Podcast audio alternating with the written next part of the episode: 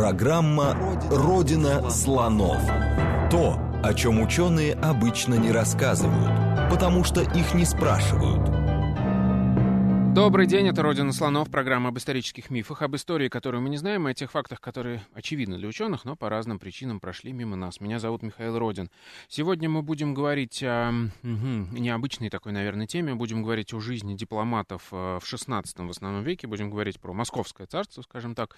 А, будем говорить об опасной их жизни, о том, почему тебя могли поколотить, ограбить, хотя ты вроде бы как официальный представитель э, э, не самого последнего государства, скажем так, в Восточной Европе. Рассказывать нам про это будет кандидат исторических наук, заведующий сектором Музея Москвы Максим Владимирович Моисеев. Добрый день. Добрый день. Давайте, наверное, начнем вот с чего. Когда мы можем говорить о появлении а, регулярной дипломатической службы в Московском царстве? Когда это произошло и почему? Ну, сам процесс появления э, регулярной дипломатической службы это был достаточно а, долгий долгое действие. Еще в течение 15 века мы абсолютно видим, что э, все дипломаты это в основном личные представители князя. И, э, как правило, их э, функция это донести слово князя. А, и если мы будем брать вот зарубежную такую дипломатию, то есть не дипломатию между княжескую, то вот самое яркое и последовательное, это, конечно, случаи отношений с Крымским ханством, которые прекра... относительно хорошо документированы. Они сохранились, и вот в течение конца 15 века отправляют в основном бояр, и, как правило, они должны в устной форме сообщить вот какие-то идеи, например, Московской Боярской думы. Другой разговор, что при этом мы не видим всей процедуры их подготовки, то есть по всей вот системы документа, э, документирования этого еще в конце 15 века как таковой не было. И вот именно в рамках отношений с Крымским ханством появляется документ, а, который фиксирует вот эти контакты. В итоге э, в, исторической науке они получили название посольских книг. И первоначально вот в, этих, вот в этой древнейшей посольской книге, как это еще показал в конце XIX века Бережков Михаил Николаевич, еще не фиксировалось все, а фиксировалось только решение послать, и что он должен сказать. При этом интересно, что ответные посольства, например, с Крымского ханства, поначалу в ней тоже не регистрировались. То есть мы не знаем, что отвечали, грубо говоря. В, в, в принципе, да. Угу. Это появляется чуть позднее, но тоже в рамках самого этого конца 15 века. Это, по всей, это нам позволяет предполагать, что это еще нет а, именно такого органа управления внешней политикой. Это именно личное дело великого князя, которое решается, ну вот, в окружении Боярской думы когда э, сталкиваются уже совершенно новые геополитические ситуации, ну вот, например, в том же конце 15 века начинается отношение с Ногайской Ордой. А, это государство, которое образовалось а, вот в это время на как раз кочевьях Большой Орды, в частности, ну, они еще в Казахстане кочевали. Так вот, а, по статусу они уже не совпадали с чингизидами, и, например, вот бояр к ним присылать уже было принято решение, что нельзя, и тогда надо было найти альтернативы. Первоначально в основном альтернативы выступали служилые татары-гонцы. И вот их функция была доставить послание от великого князя. И вот в течение уже 16 века процесс внешнеполитических контактов усложняется, их э, контактеров становится все больше и больше. И вот сама эта дипломатия, она не может быть только ограничена великим князем и Боярской думой.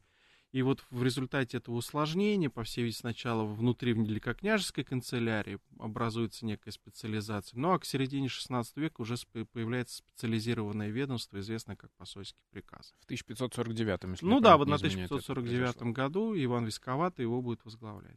А, хорошо, а в каких условиях действовали, ну в том же, например, в конце 15 в начале 16 века дипломаты? Правильно ли я понимаю, что основное, если мы говорим про восточное и южное направление, то тут надо иметь в виду, что только что развалилась Золотая Орда, еще непонятно, как с осколками с ее взаимодействовать, и в смысле дипломатического ритуала в том числе.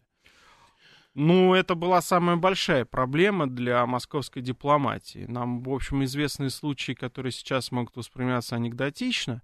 Вот, к примеру, А в конце 15 опять же века в Москву прибывает посланник, представитель бабу знаменитого, нам теперь знаменитого Бабура. А, это Тимурид, который основал в Индии вот эту Могольскую империю. Угу.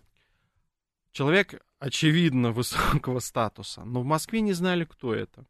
И поэтому его приняли и отправили обратно с, с ремаркой, что неизвестно, кто он правитель или чей-то представитель, и поэтому дипломатические контакты с, с моголами так в это время не состоялись. То есть именно из опасения, что может быть вот такая потеря чести в контактах с, с неведомо с кем. Поэтому кругозор московской дипломатии рос вместе, собственно, с государством и с теми контактами, которые появлялись. То есть это, опять же, было очень долго. Сам, э, само ранжирование выстраивалось, если мы берем постардынскую э, территорию, то выстраивалось очень просто. Если чингизиды правители, то это значит высокий ранг. Если правители не чингизиды, то они рассматривались э, достаточно как э, низкого уровня контакты. И проявлялось это в первую очередь не только в ритуале, но и даже в списке лиц, которые отправлялись с дипломатическими миссиями. То есть, опять же, если Крымское ханство могло ожидать, что к ним поедет пос, послом боярин, а Казанское ханство после подчинения Москвы могло ожидать, что к ним поедет не боярин, но член Боярской думы, например, Окольничий, то Ногайская Орда могла ожидать, что в лучшем случае к ним поедет посланником, ну, сын Боярской, там, третьей статьи. И это уже предел их мечтаний и предел их возможностей. А, но дальше происходило открытие этих государств. То есть наша этнография, она, в общем-то, зародилась в рамках дипломатии.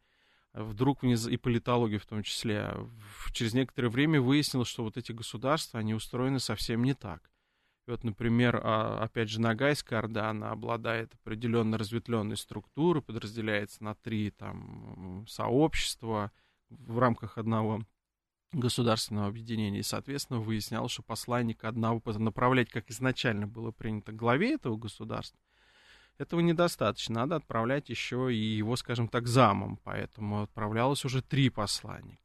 Внезапно выяснялось, что, например, там разветвленные клановые структуры и отношения нужно поддерживать с каждым представителем этих кланов. Поэтому переписка разбухала, и в среднем иногда в одно посольство могло быть вестись до 50 посланий угу. каждому.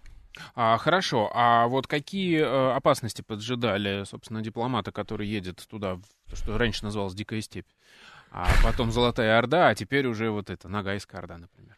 Ну, опасности послов поджидали с самого начала, как только их отправляли. То есть э, первая опасность это было доехать с послом без оп- до пределов русского государства периодически возникали случаи конфликтные, и э, криминал, в общем-то, особенно на окраинах, он процветал.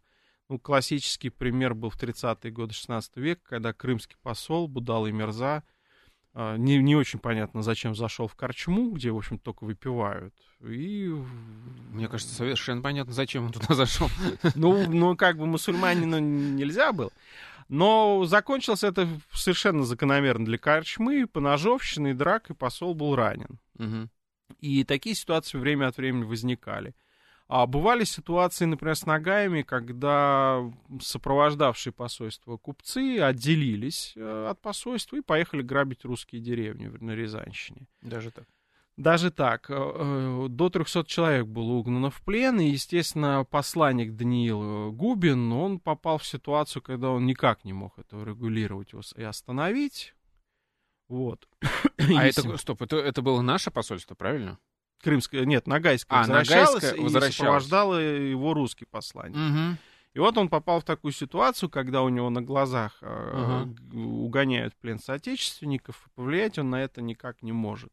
Единственное, он должен был уговаривать, что все-таки это дело непригожее, и надо отпустить. Угу. Ну, с ним дальше эти происшествия продолжались, когда вернулись в степь, уже подъезжая к нагайским территориям. Посланники нагайских э, вот этих аристократов его окружили, стали требовать, чтобы он как можно быстрее раздал им все поминки, вот эти посольские дары.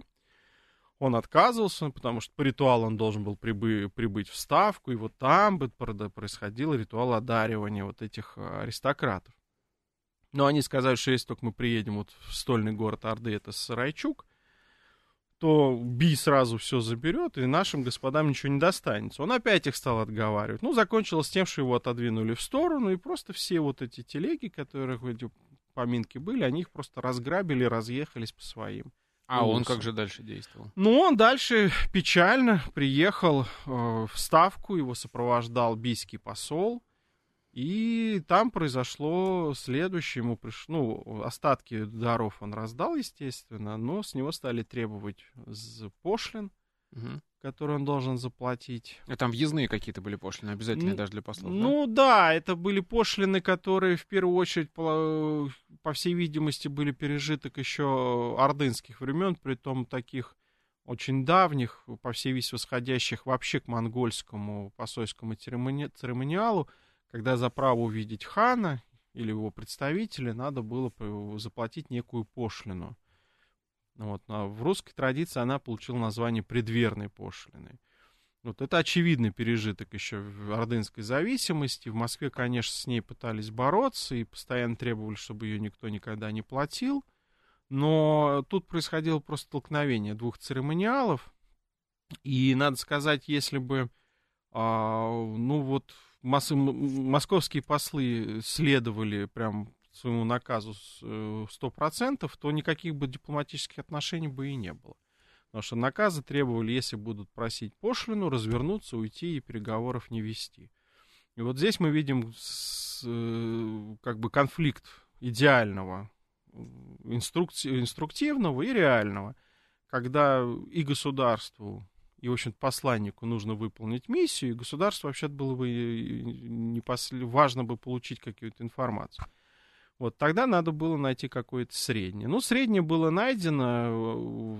Выглядело это как очень откровенно жуткий спектакль, когда на послов набрасывались, послы выступали, говорили грозные речи, отговаривали – ну, а затем, как правило, они отходили в сторону и давали возможность вот, э, представителям БИ забрать то, что им необходимо.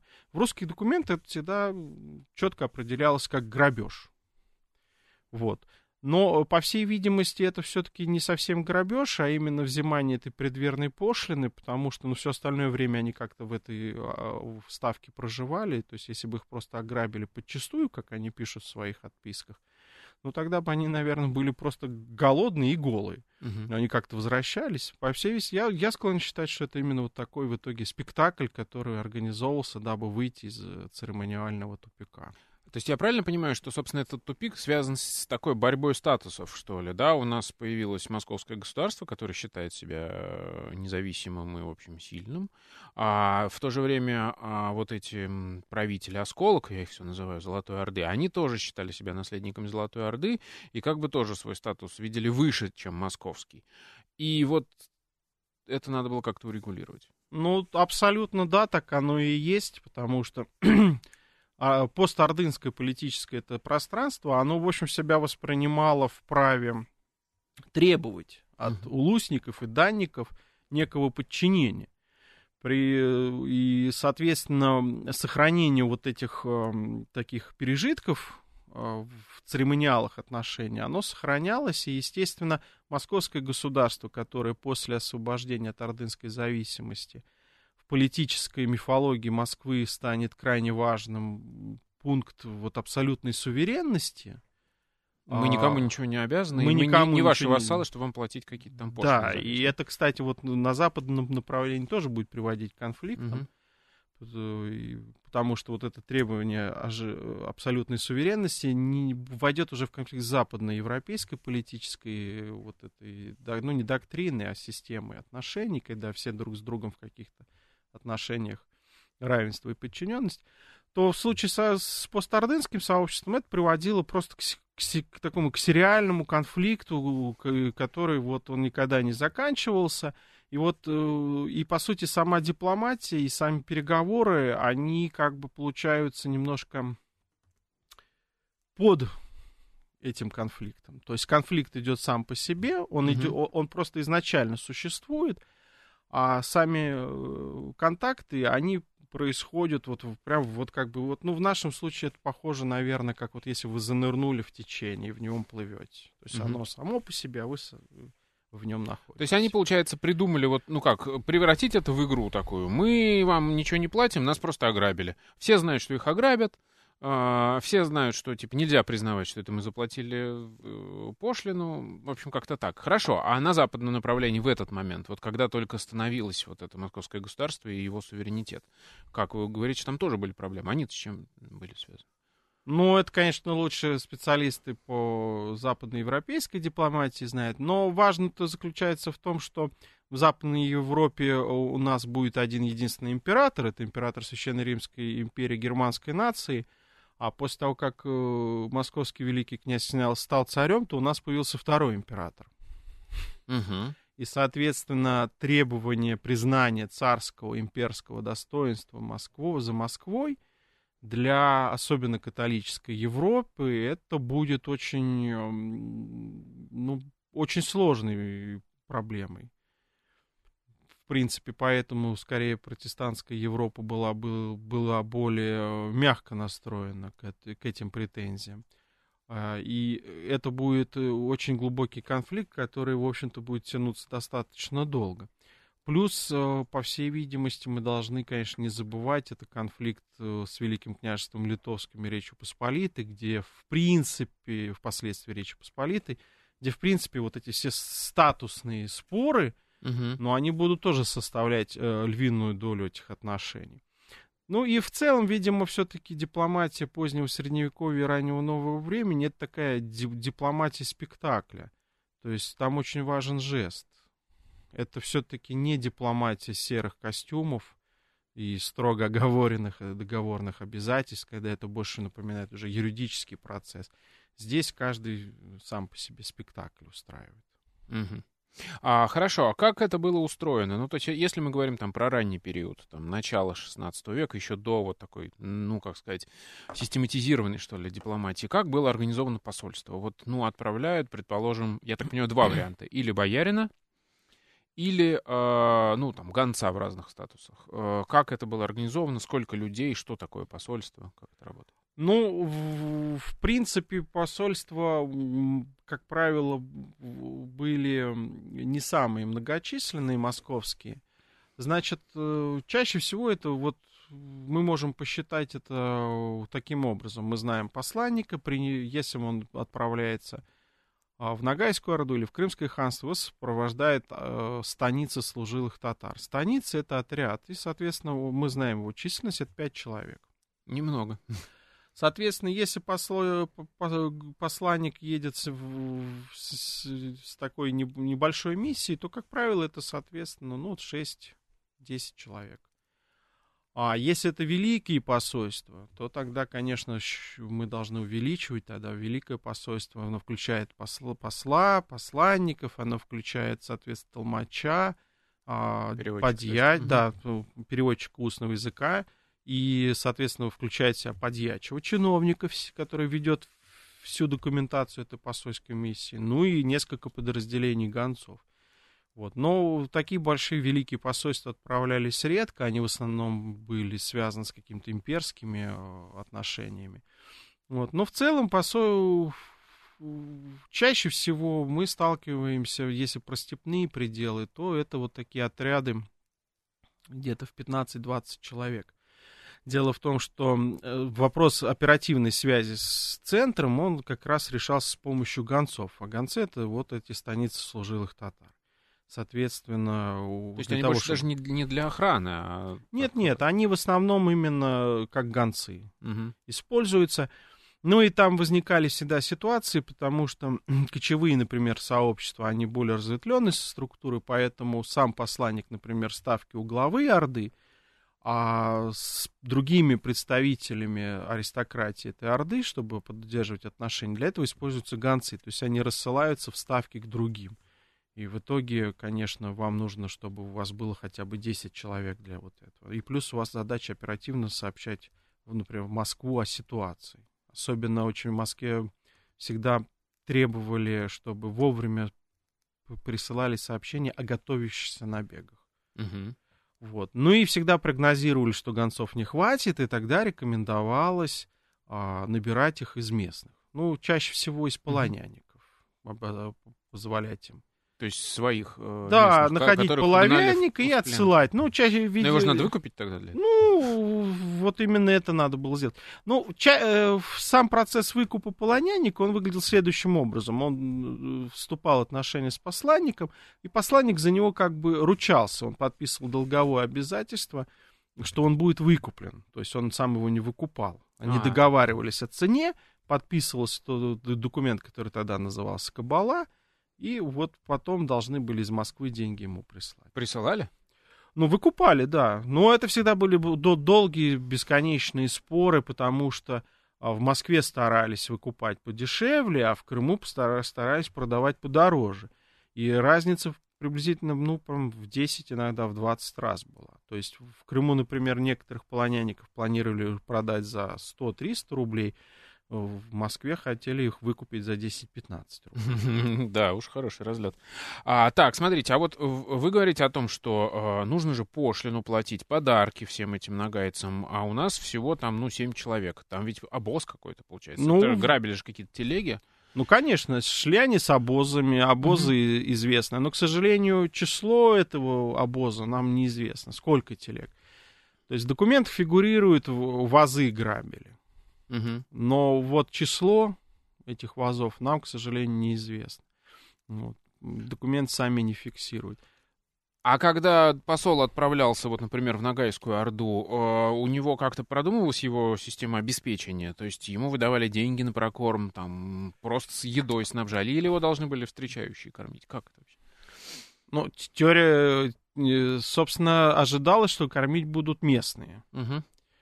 А, но по ситуации 17 века, где документы сохранились заметно лучше, сохранились а, вот эти финансовые, что самое важное, документы, то есть нам известно, что, конечно, определенное количество денег на прокорм им выдавалось, и известно, что нередко посланники и сопровождавшие их лица, они, в общем-то, в итоге попадали в, в хорошие долги перед Так. местными, им приходилось потом их возмещать.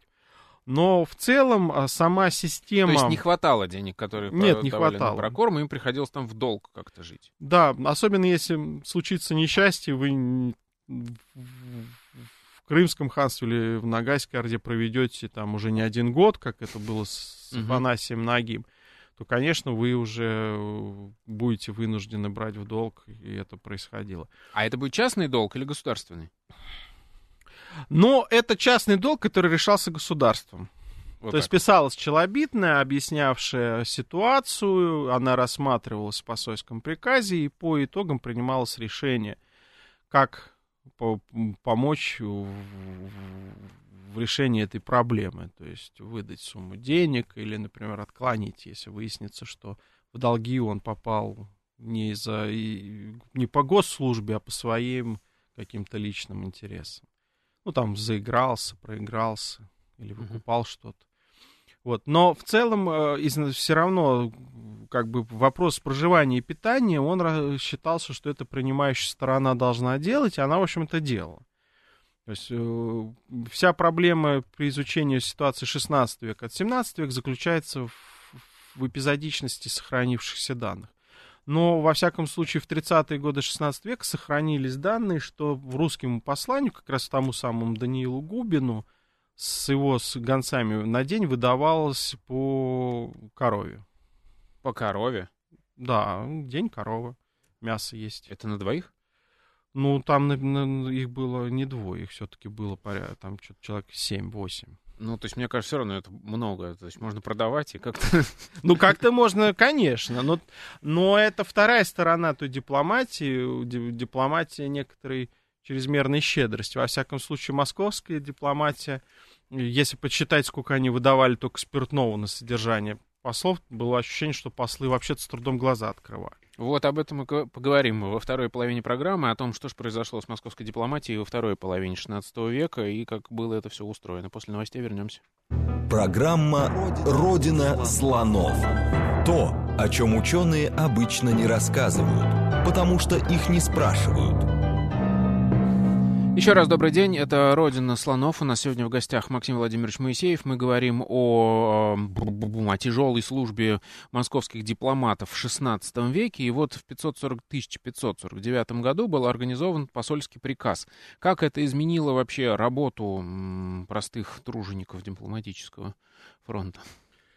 Ну, в первую очередь это привело все-таки а, к более четкой и ясной системе, а, скажем так, документирования, документооборота и а, решения каких-то насущных проблем. А, и интересно, что, по всей видимости, первоначально они главу посольского приказа воспринимали прям вот как э, самого близкого даже начальника.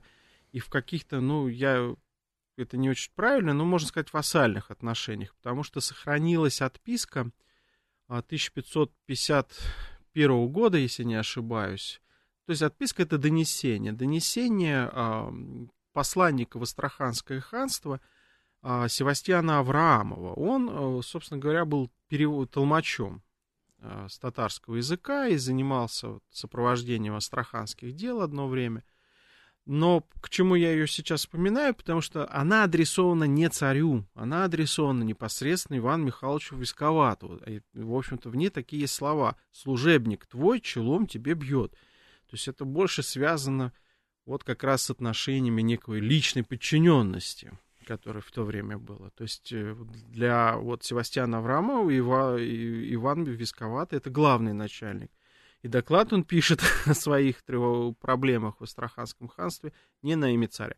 Хотя впоследствии все отписки все-таки писались на имя государя и ни в коем случае не на имя главы посольского приказа.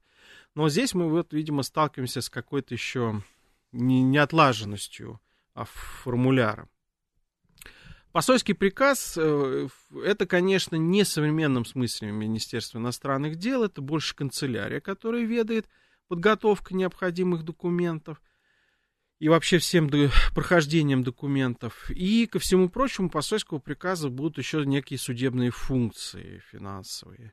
Ну, то есть, в, частности, посольскому приказу будут подведомственные а, территории с компактным проживанием иностранцев, ну, это, к примеру, Касимов или Романов. И вот если у вас какие-то проблемы возникают, вы впишите в посольский приказ. Вот. А финансовые документации для посольских миссий, они готовились все-таки в казне, в казенном ведомстве. К сожалению, документация казенного ведомства за 16 век, в общем-то, почти вся пропала, она погибла. И то, что сохранилось, это жалкие крохи от нее, и, то, и, и в основном это то, что по какой-то причине отложилось в посольских делах. Так что посольский приказ в этом смысле еще для нас, уже современных людей, историков, он выполнил функцию вот хорошего, надежного архива хранилища, который хоть что-то сохранилось того, что было. Но я правильно понимаю, что все равно в это время уже посольский приказ — это какой-то свой бюджет на дипломатическую деятельность, это какая-то правильная организация посольства, это выделение денег на каждое посольство, это выделение денег на прием иностранных послов. Ну, то есть вот структура, система. Ну, это структура системы, но вот смотрите, как она будет взаимодействовать. А, возьмем пример как раз с посольскими дарами. посольский приказ, скажем так, уведомляет казну о необходимости начисления посольских даров, а дальше в казне составляется список, кому чего отправлено, потом, по всей видимости, в посольском приказе происходит его правка, потому что именно в составе посольского, документов посольского приказа Э, сохранились черновики, где мы видим следы правки, где они кого-то вычеркивают, кого-то добавляют, кому-то уменьшают за плохое поведение, кому-то увеличивают за хорошее, и по всей потом это опять уходит в казну. И вот казна в итоге на этом готовит итоговый документ, по которому будут выделены деньги или вещи. И точно так же происходит с приемом иностранных послов. Все-таки именно казенные дьяки, казна сама по себе все это ведает и все это готовит. И, соответственно, это отдельная такая очень большая история, как они, например, во Владимире заказывают какое-то количество мяса на прокорм послов, в другом подведомственном городе что-нибудь другое. И Но это все делает все-таки не посольский приказ. Это как бы по запросу посольского приказа. Я понял. Он координирует. То есть пока еще более сложная структура, да? То есть им приходится много всяких привлекать других чиновничьих служб. Но они коммуницируют. То есть Угу. а в данном случае посольский приказ скорее выступает как координатор и как э, ну, инициатор каких-то действий. Вот. Ясно, что в посольском приказе постепенно вырастает свой э, набор э, персонала, но вот что интересно, а как раз послы и посланники не являются персоналами посольского приказа, это люди просто, которые для этой службы назначены. Угу.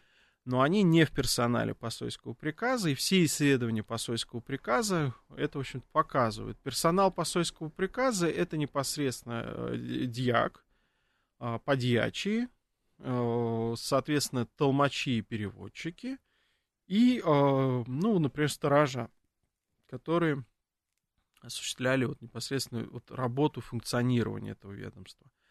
А посланники, послы, это, в общем-то, люди просто, которым назначили службу. То есть это как Она вне- не- внештатники, такие приглашенные Да, звезды, это- политики, которых назначили в данную командировку. Как-то Это так? да, это командировочные. Мгм. По, по сути, ничто не мешало тому или иному посланнику заниматься в основном в своей жизни совершенно другими делами.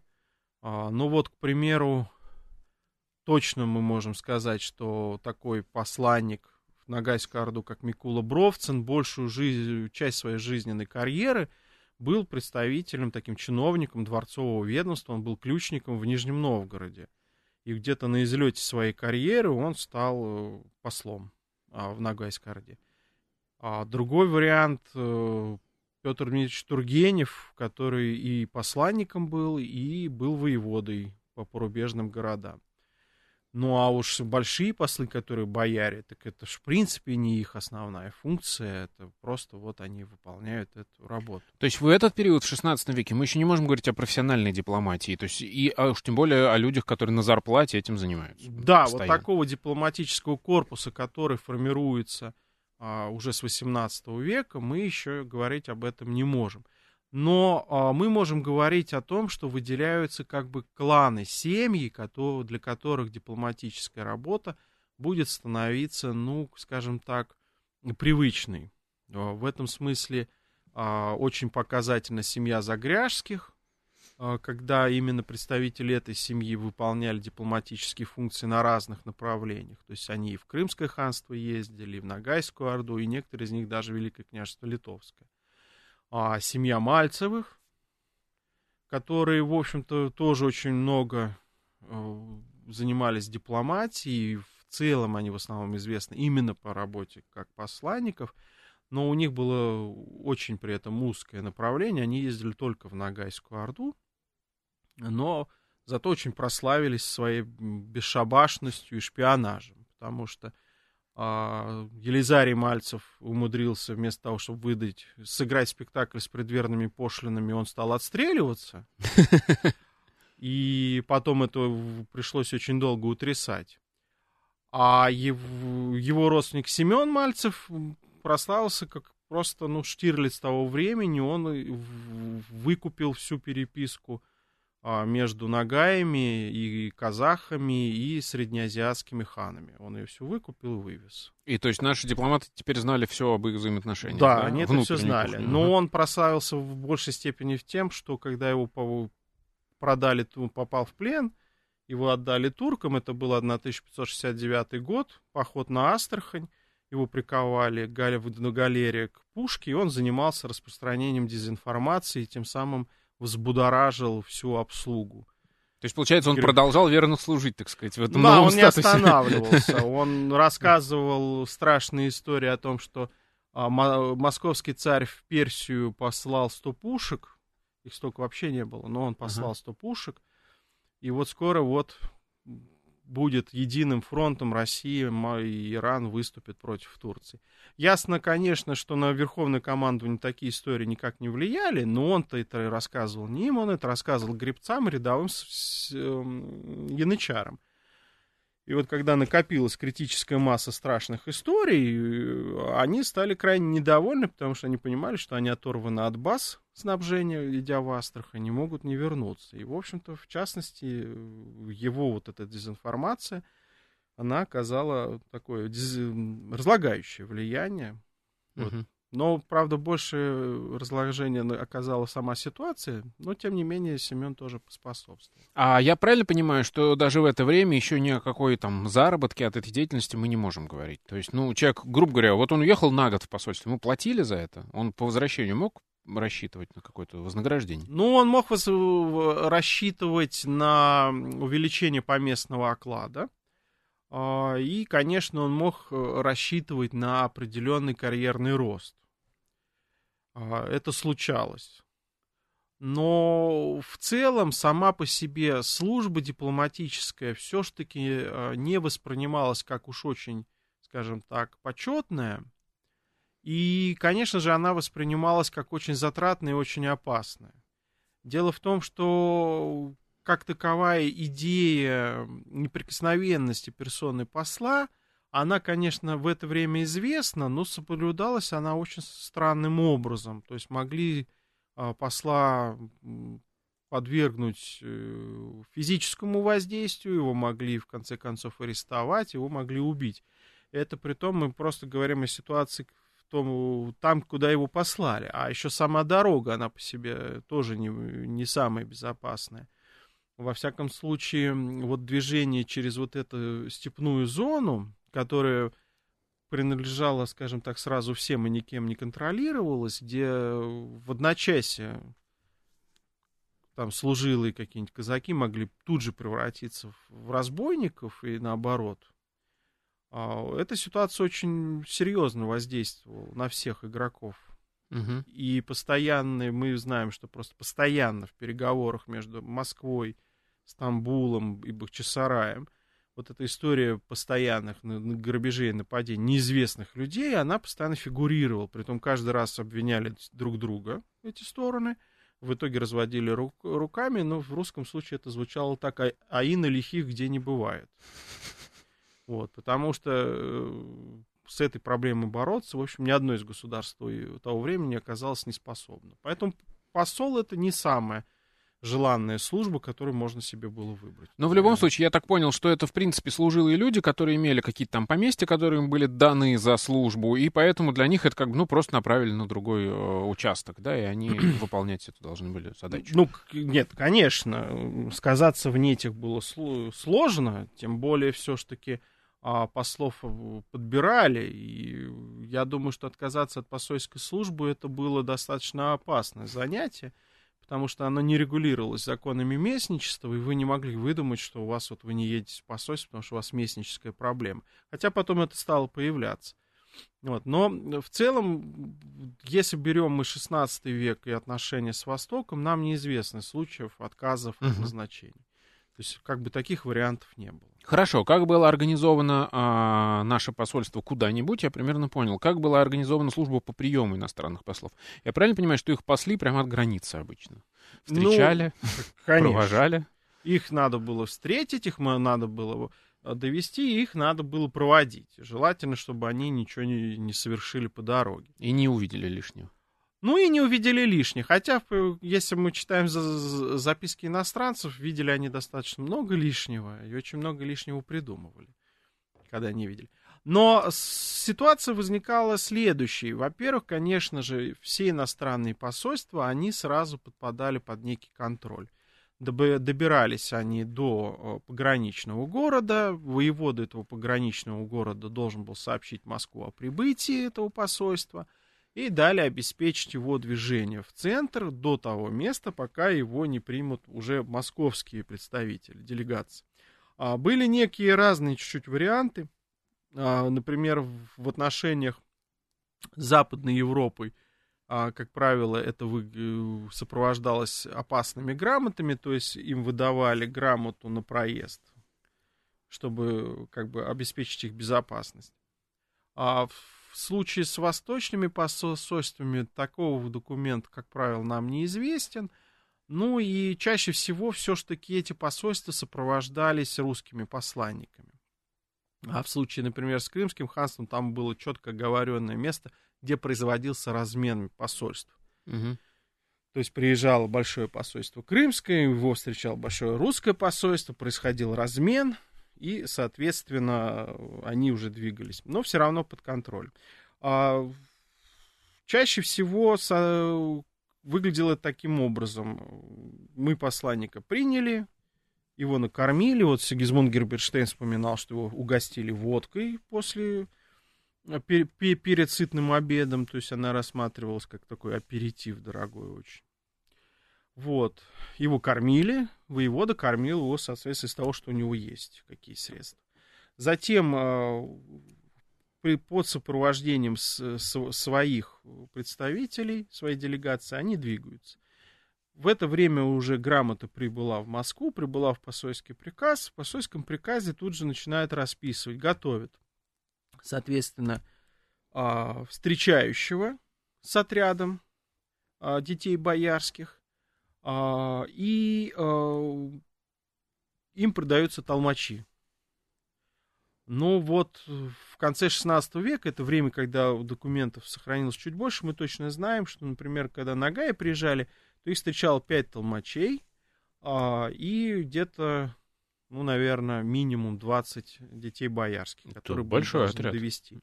Да, среди э, вот эти люди, которые встречали, возглавлявшие вот этот отряд, это приставы, то, учитывая, что на Гае очень часто гнали коней, то они должны были их продавать. То одна из задач у них была добиваться того, чтобы вот свободной распродажи по ходу движения не было. Понял, что продавали централизованно Да, в Москве. Мгм. И э, нередко среди вот этих приставов мы встречаем, э, ну, скажем так, представителей аристократии, но не ее сливки. И впоследствии, когда они прибывали в Москву, вот вся эта группа, она потом будет их охранять на базаре. Так называемый базарский воевода, он станет, этот э, пристав, и он будет охранять. и Что значит на торговлю. базаре? Это вот в том месте, где будут продажи коней. А, понял, хорошо. А их селили. Я так понимаю, вообще было в нашей практике, что мы послов обеспечивали всем, что им было необходимо здесь у нас. Да, их селили, но селили э, нередко в краеведческой, москвоведческой литературе можно встретить, что их обязательно селили в посо- на посольском дворе. Но это иде- идеальная история, когда у вас в один год одно посольство. Так как посольства могли совпадать, и посольства все-таки численно были э, всегда очень разными, самые многочисленные, это нам точно известно, это нагайские и литовские, но нагайские иногда там могли достигать до почти полутысячи человек, Мгм. их ни в каком посольском дворе не поселишь. И документы сообщают, что были дворы, скажем так, национальные. То есть был Ногайский двор, был Астраханский двор, а, был Крымский двор, вот, собственно говоря, неподалеку отсюда. А... Мы сейчас на Новокузнецкой, так на всякий случай. Да, да, как раз здесь. Да. Вот. Ну, чуть дальше. Толмачи у нас. Но и ко всему прочему, а, у нас, когда их становится очень много, их иногда даже селили а, под христианским дворам. Вот. Во всяком случае, Юзефович в своей книжке к этому относился скептически, но по документам мы знаем, что их иногда селили и по христианским дворам, и в целом, то есть, соответственно, могли рассе- достаточно широкое расселение. Хотя старались этого не допускать. Все то время, пока они жили, их кормили и поили. Вот поили, я так понимаю, на убой. У меня есть такое ощущение, что это какой-то был прием дипломатический. Расскажите об этом. Ну, Что там э, за масштабы бедствия. масштабы бе- бедствия на самом деле потрясающие. И э, в целом, э, конечно же, к- посольский приказ и казна, они все-таки старались экономить. Вот, э, это не надо думать, что они были прям щедрые до последних э, копеек. А чаще всего кормление централизованное и снабжение касалось только непосредственно представителей посольства. Мгм. И вот эти многочисленные купцы, как правило, из этого исключались. Понятное дело, что были всякие махинации, когда он записывался послом, а в итоге оказывался купцом. И эти ситуации очень свойственны как раз Ногайской Орде, и были скандалы с этим связаны. Но, тем не менее, старались это ограничить. Это как бы первый момент.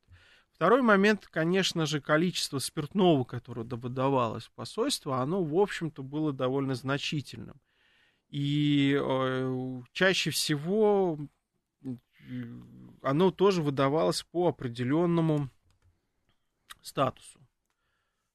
Послу как можно больше, а слугам посла как можно меньше. Но в результате это приводило к тому, что на посольство иногда там из там, 10-20 человек в, в общем сложности могло быть выдано несколько ведер спиртного. В день. Да, на день. То есть это, если мы с вами посчитаем, то, по-моему, например, английским послам выдавали на день приблизительно на каждого человека по 5 литров пива и по литру вина и там еще сколько-то крепкого. И, вот, и если мы будем убеждены, что они все это пили, то, конечно, к моментам переговоров они уже говорить не должны были бы. Но там же, насколько я понимаю, еще были жалобы, что мало даете иногда. Да, были жалобы, что дают мало. В частности, датский посланник Якоб Ульфельд жаловался, что ему пиво как раз почти не давали, поили лягушачьим пивом, морсом и квасом. Лягушачье пиво это что? Морс и квас. А, угу. Совсем его не нравилось. А в случае с восточными послами они, к сожалению, записок не оставляли, но нам тоже известно, что они иногда выступали а, с претензиями к кормлению и к питью. Причем, насколько я понимаю, мусульман поили, ну, в смысле, выдавали. Им выдавали, ну, чуть так меньше, же. чем европейцам, угу. но тем не менее выдавали. И судя по тому, что это делали регулярно, те употребляли, несмотря на то, что мусульманам вроде как нельзя. Ну, вот это одна из самых больших сложностей, но, по всей видимости, мы должны признать, что в это время а, а, мусульманский мир не настолько строго соблюдал этот запрет. И это неоднократно становилось внутри мусульманской культуры а, предметом для сатиры, mm. высмеивания и как бы призыва хотя бы к самоограничению. Нам известно, что а, очень известный иранский миниатюрист Бехзад, он очень злоупотреблял спиртным. И спасало его от жестких наказаний только то, что он был любимец Шаха. В конце концов, Шах не выдержал, когда он пришел и увидел его в скриптории не рисующим, а валяющимся пьяным, он его просто сослал а, в дальний город и чуть ли не Стеллу поставил, что он вернется в Исфахан только тогда, когда он перестанет пить. Полторы минуты осталось. Э, я так понимаю, тут уж, коль мы завели тему алкоголя, нужно упомянуть о том, что алкоголь был важным а, элементом даров, что ли. Вот расскажите про историю с персидским шахом, которому перегонный аппарат отправили. Ну, как раз, э, да, алкоголь вещь статусная, очевидно, крайне дорогая, и Среди посольских даров иногда фигурировали самогонные аппараты, перегонные кубы.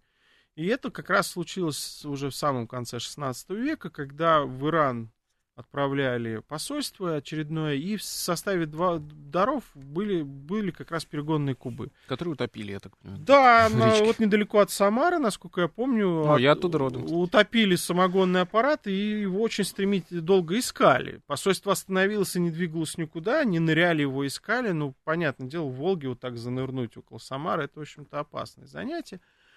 И э, в Москву отправили слезное письмо о том, что вот так и так, вот не вели казнить, но вот это случилось. В Москве на это посмотрели спокойно и сказали, что нечего тут стоять, дальше мы вам пришлем в другой вдогон.